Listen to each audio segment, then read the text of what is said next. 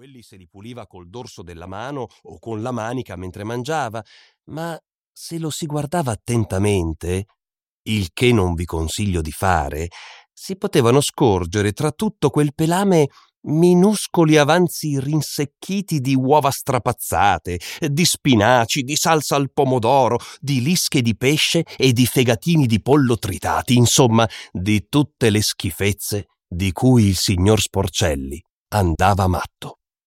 Se lo si guardava ancora più da vicino, tappatevi il naso, signore e signori, se si sbirciava tra le setole dei baffi che aveva sul labbro superiore, molto probabilmente si sarebbero visti rimasugli ben più consistenti, sfuggiti alla strusciata della sua mano e rimasti là da mesi e mesi, un pezzetto imputridito di gorgonzola, o una patatina fritta muffita, o persino la coda untuosa di una sardina in scatola.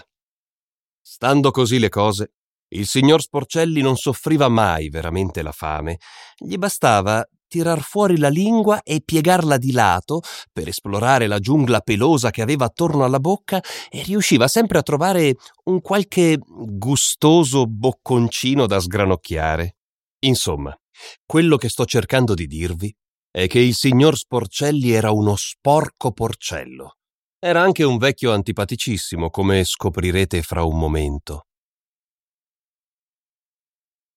La signora Sporcelli. La signora Sporcelli non era per niente meglio di suo marito. Naturalmente non aveva la faccia pelosa, ma era un vero peccato che non l'avesse, perché se non altro la barba avrebbe nascosto almeno in parte la sua raccapricciante bruttezza. Guardatela. Avete mai visto una donna con la faccia più orribile della sua? Ne dubito. Ma la cosa strana è che la signora Sporcelli non era nata brutta, da giovane aveva avuto un viso piuttosto grazioso. La bruttezza le era cresciuta col passare degli anni. Come mai? Ora ve lo spiego. Se una persona ha brutti pensieri, dopo un po' glieli leggi in faccia. E quando i brutti pensieri li ha ogni giorno, ogni settimana, ogni anno, il suo viso diventa sempre più brutto, finché diviene talmente brutto che non sopporti quasi più di guardarlo. Una persona con pensieri gentili non potrà mai essere brutta. Potrà avere il naso bitorzoluto e la bocca storta, i denti in fuori, ma se ha pensieri gentili, questi le illumineranno il viso come raggi di sole e apparirà sempre bella.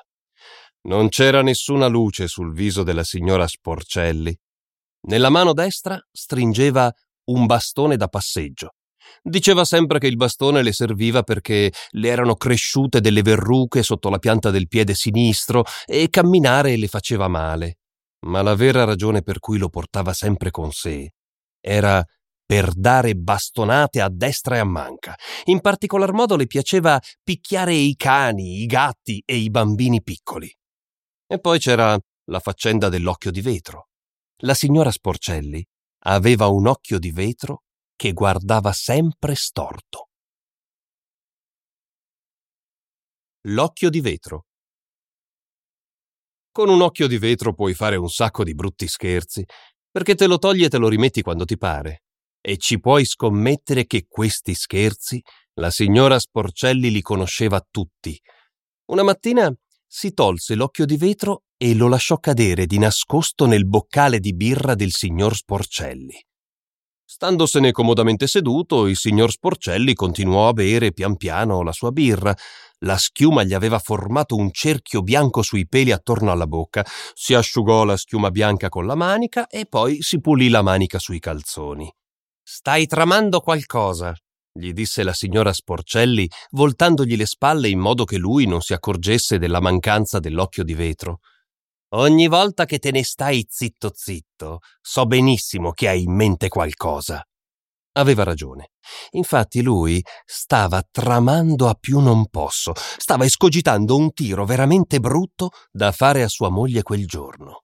Sta attento, gli disse la signora Sporcelli, perché quando mi accorgo che cominci a tramare, ti guardo con cento occhi. Chiudi il becco, vecchia strega, ribatté il signor Sporcelli e continuò a bere la birra mentre la sua mente malvagia continuava a elaborare l'orribile tiro che avrebbe giocato a quella odiosa vecchia medicina.